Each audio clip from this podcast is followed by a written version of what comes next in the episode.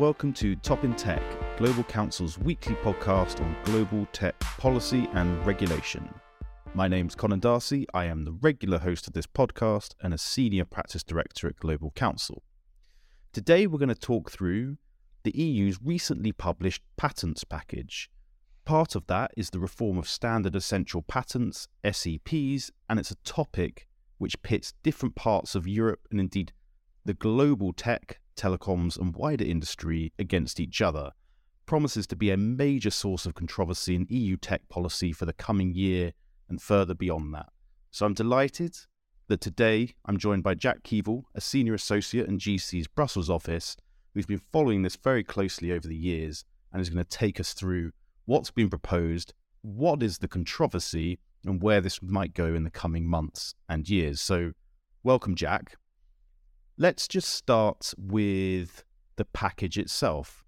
So, Jack, can you just talk us through, talk listeners through what is exactly that the Commission has proposed on these so called SEPs?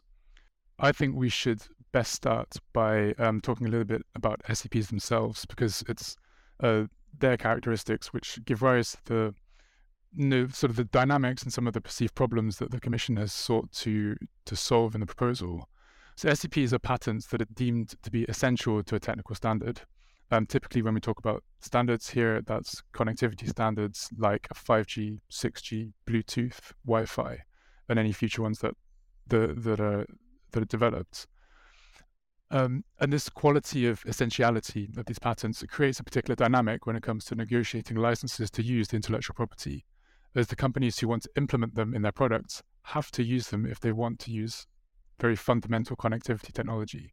Um, especially when these products, you know, think, we can think of mobile phone handsets, connected cars, connected devices, and so on and so forth. Um, and over time, uh, certain practices and conventions have been developed to manage this this dynamic and this tension, such as the obligation to license on FRAND terms, so it's fair, reasonable, and non-discriminatory, and there's also a body of case law in various jurisdictions on things like when injunctions can be sought. Uh, there's also a perception which, uh, to come back to what the Commission is doing, um, which the Commission seems to share, um, that parties involved in these negotiations often end up resorting to lengthy and costly litigation to resolve disputes. So, the, the kind of short version of what the Commission is trying to do, having observed this uh, this situation, um, is they've decided that the existing system needs a bit of an overhaul um, and they want to do this, and they say they're doing this in in the name of protecting European SMEs from excessive fees that can result from either litigation or perhaps uh, patent holders who are trying to use this essentiality to um, to to extract more money from their from their possible customers. In terms of what they've actually done for this, um, the Commission has proposed a new regulation that would create, uh, well, has sort of four key aspects. It would create an electronic register and database of SEPs it would uh, implement a system for ass- assessing the essentiality of SEPs, a process for determining FRAND, or the FRAND fees, and um, it would administer a system for a kind of uh, for determining an aggregate royalty rate. And all this would come under the sort of aegis, the purview of the EU Intellectual Property Office, which until now has had a very limited role in, in this area. So, just to pick out a couple of bits from what you've talked us through there, Jack, Firstly, I guess is the point which just reinforce here that this is quite a litigious area of commercial arrangements. So a lot ends up in courts, which obviously takes a lot of time, energy, and resource and money uh, from the companies involved, and may have a chilling effect in various different ways about the expansion of these and use of these uh, technologies. The second is that we're talking not only about sort of current consumer technologies like mobile handsets, but you mentioned connected cars there as well. So it's also the way in which this system works underpins the rollout of these future and emerging applications that are going to underpin mobility and connectivity over the coming uh, years and decades. So quite an important uh, important part of that chain and how it all fits together. But what we haven't quite got into from that, Jack, is just that all sounds fairly reasonable, sounds fairly clear uh, and measured in the way that you talked us through it but it's clearly extremely controversial. So can you just inform us about why is it controversial, and you know what, what's at stake for these companies that you've referred to? So here, this is be a very sort of you know frustrating experience for a podcast host who's trying to get out, you know, straight to the straight to the the meaty controversy bits because we always have to kind of we have to start from the the kind of uh, premise that actually there's not much that is agreed. There's, there's lots of um, lots of notions which are kind of contested in one way or another, um, and lots of context which also needs to be understood. So I think the, where we start is that um, the whole sort of the nature of the business of determining appropriate FRAND fees is a very complicated business. Um, very often involves negotiations between the holders of the IP and the implementers. Um, secondly, that determining the essentiality of a patent is also not in any sense a straightforward exercise. Um, there are all kind of all kinds of pitfalls along the way. You have to hire teams, you know, if companies would have uh, teams of specialized lawyers who've done this their whole careers to help them sort of go to, to go safely through this uh, these sort of treacherous waters. And even then, the, the results can vary across jurisdictions. So, given this kind of very complicated picture, um, what is then at stake? Well, actually, this is quite simple because at stake for the patent holder or the innovator is their bottom line. It's uh, you know, licensing tech is usually a major part of their business, and the royalties they get from doing so are obviously their income. For the implementer, on the other hand, also fairly simple. It's a question of costs. Um, if the lower, you know, the lower the fees for the IP that they want to use in their products, then from their point of view, the better. So you have the, the complexity of the system and the business, business critical nature of the issue is a recipe for controversy. Um, certainly, in as far as legislative in- intervention is concerned, because that can often be a very sort of blunt tool for a very sort of delicately balanced, uh, complex ecosystem. Uh, further, there's a, there's little that is not contested in the world of S- licensing. Um, there might even, you know, people would would dispute, for instance, the whether whether it's even problematic that there's so much litigation, or is there even so much litigation? All these questions are kind of um, very much a question of perspective sometimes. So, at the risk of oversimplifying, the patent holders or the companies that develop the IP would argue that they're forced to negotiate on FRAND terms, but implementers face no corresponding or effective compulsion to come to the negotiating table. And this is what we to, um, term the problem of patent holdouts, where you might go and implement something um, and do everything you can to avoid paying the fees. On the flip side, implementers complain about hold up, where a patent holder tries to use the essentiality of the patent to extract higher fees from uh, from would-be implementers. So, and then early leak drafts of the Commission's proposal were strongly criticized or warmly welcomed, uh, depending on which camp you're in. The holders saw it as adding uh, or patent holders saw it as adding potential for further delays by would-be licensees who wanted to hold out and would make the problem worse, for instance. Uh, this kind of changed in the days uh, in the run-up to the actual publication of the proposal. The Commission altered some aspects of the, the sort of process they wanted to, to introduce for determining FRAND um, to address concerns about the implications it would have for companies who operate sort of across um, many, many jurisdictions. But patent holders were still unhappy but now also the implementers are also disappointed with the proposal, saying it no longer lives up to what it was trying to do in the first place. Right. So we're in the unhappy situation. If you're the European Commission, if you're Thierry Breton, the commissioner responsible for this area, that actually you've brought forward this proposal to start dealing with certain elements of the system as you've described it. But having had an early early draft of the proposals leaked, and then changes made subsequently, you're now in the difficult spot where actually both sides in this quite hotly contested issue are unhappy. So when you're thinking through a little bit the politics of this and the practicalities and process of this, if you're the commission, there's a question now how, how do you get this through if both sides are not happy with you? Where, where does the majority lie? So perhaps, Jack, that leads us on to to, to going into that a little bit more, if we have these two opposing camps, how well represented how well represented are the views of each of those camps within the European Union's co-legislators, the European Parliament and the Council? So I think this is not typically an issue you would find on many campaign manifestos. Um, you know, if we're thinking about European elections in 2024 or even the ones that, that passed in 2019, um, and it's, it's very much this sort of field of specialists. Uh, but of course, non-specialists such as many MEPs will have to deal with that at the same time. Um, and the stakeholders concerned are some of the most crucial ones for policymakers and lawmakers in Brussels.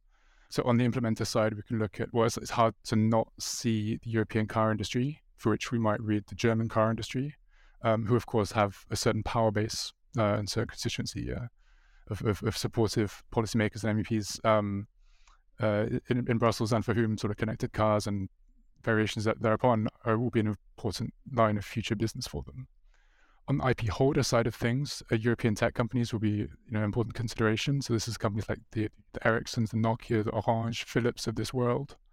Um, they'll be hoping that their national governments will perhaps stand up for their interests.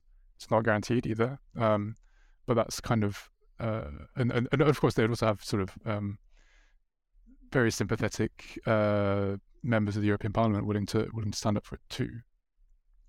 Um, and I think that the other category that's quite interesting in this the debate just because of the way the uh, the commission has framed it is, is European SMEs.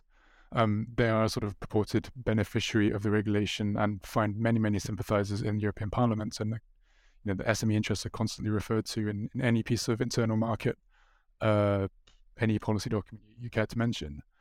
But there will also be some wariness as to which groups are sort of credible representatives of small European companies uh, and which groups are in fact backed and sort of driven by large non-European uh, market players. So I think um, it's a bit. It's I think you can say it's a bit of a jungle out there, really, in terms of uh, who's standing up for whom.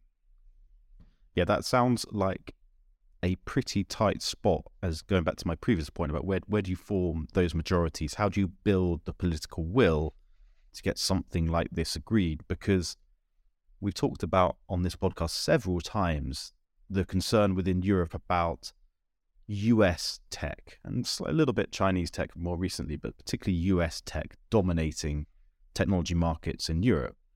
And what you're talking about here in the description is a German car industry, European champions in their field, uh, global champions and leaders uh, in the automotive industry. And then we have Nokia and Ericsson, who are the same in 5G infrastructure, and then Orange, a major telecoms player in France, but also across Europe and other parts of the world. So we're actually talking here about competing views and competing visions and competing commercial interests from European tech champions or European industrial champions, and that makes it thorny in terms of the competing um, influences that they can they can draw on.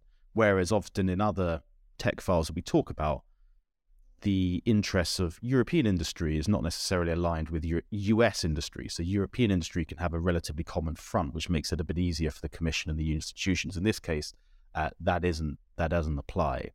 And we've strayed there, Jack, into talking a little bit about the US.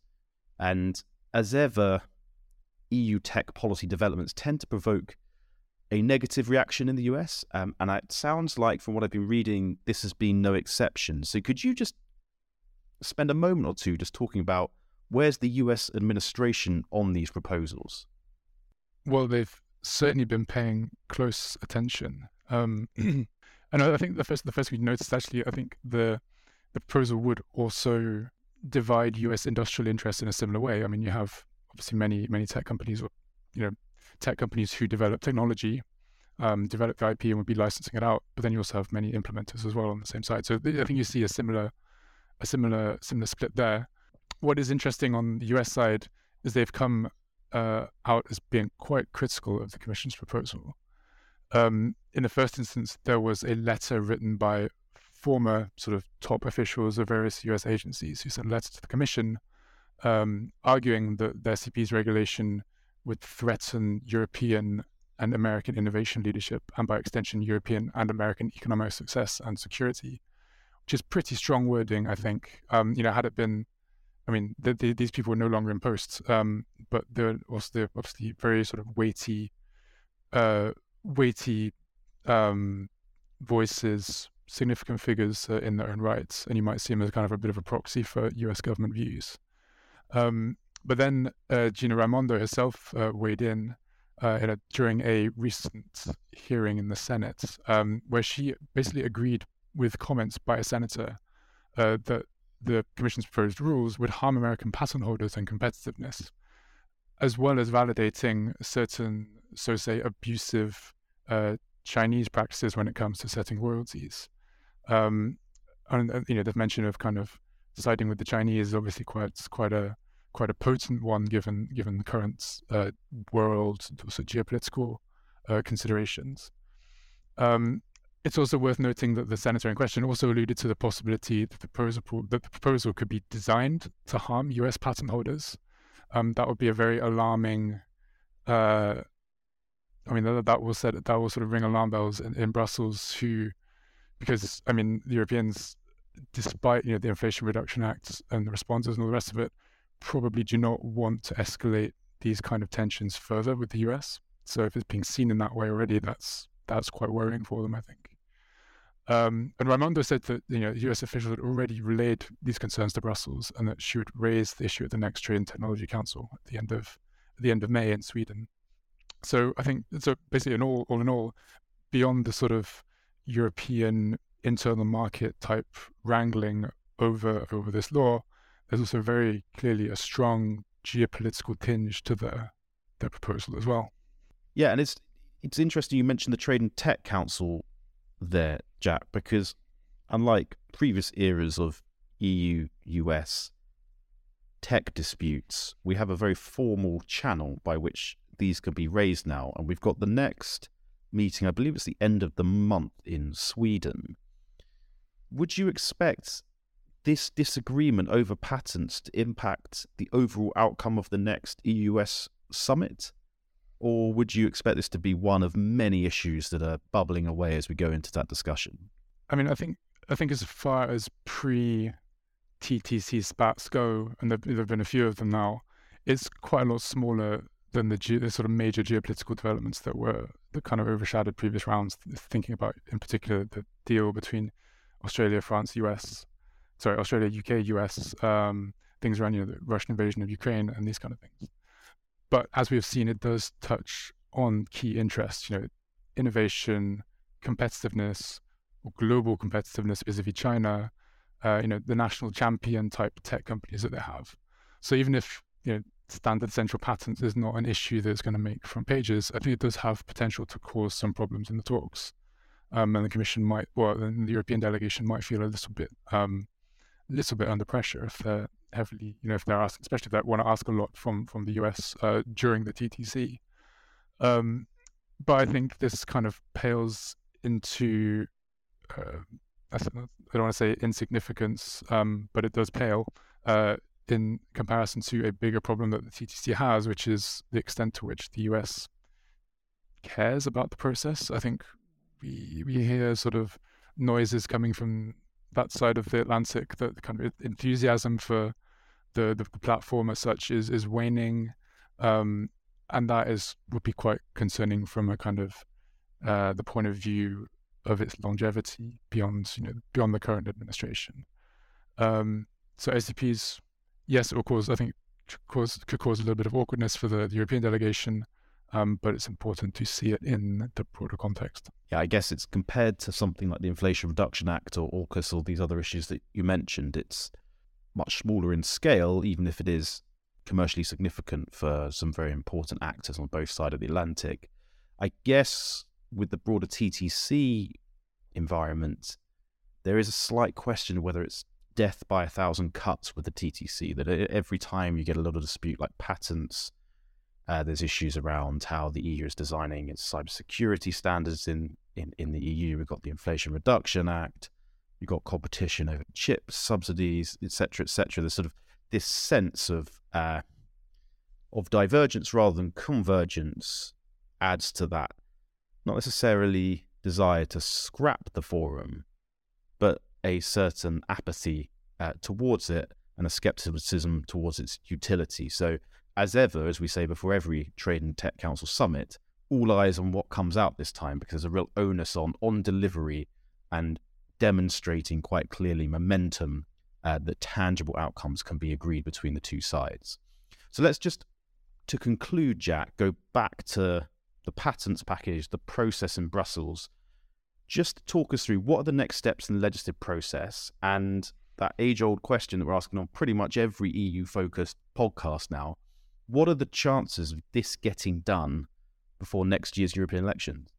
So, as a regulation, it has to be negotiated and agreed between the European Parliament, European Council, and the European Commission. Uh, that is a process that takes, on average, I mean, for most files, would take around 12 to 18 months from the moment of proposal to, you know, through to conclusion of, of the negotiations on the final text, at least, I mean. Um, now, if we have the European elections in May next year, we are now in May this year. Um, the parliament will shut down a little bit before that, a month or two beforehand, uh, to go on campaigning modes, which leaves perhaps 10 months, 10, 11 months. This is very, very tight. Um, it might be doable if it was a kind of a short, straightforward proposal with a strong political consensus behind it, no international pressure from your from your allies, and so on and so forth. Even then, it would be difficult, frankly. But that's that's that's kind of the, the situation talking about. That is clearly not the case uh, for this proposal, and it could easily be pushed into the next onto the, onto the desk or the in tray of the next commission. Um, and then I think, as as many things in EU tech at the moment, uh, its kind of fate will hinge on whether uh, Commissioner Breton is still is still around in office or whether he's been uh, taken over, replaced um, by by a successor. So basically, very unlikely. There's also a lot of scope for um, sort of delaying tactics, you know, questioning the commission's methodology, impact assessments, all this kind of stuff, all of which will serve mainly to run down the clock. And then it's pushed into the, the next commission when its fate is uh, very uncertain. Pretty clear answer then, unlikely to get done before the European election. So if those on the line are following this closely, the expectation has to be then that this will rumble on into next year and in probably into well into 2025 uh, if indeed it is uh, resuscitated or kept going by the next European Commissioner. And that comes down to the personalities involved and whether Breton makes a reappearance uh, in the way in which he no doubt would like to. So, Jack, thank you very much. And thank you to everyone for joining on the line. As always, if you, your business, or your investment are exposed to the patents discussions that we've had today or the broader transatlantic tensions that we've talked about with the Trade and Tech Council, just don't hesitate to get in touch. You can find the contact details for Jack and uh, for me and for other colleagues at GC on our website at www.global-counsel.com or via the link in the podcast notes. So thanks, Jack, and thanks for everyone on the line. See you again next week. Bye bye.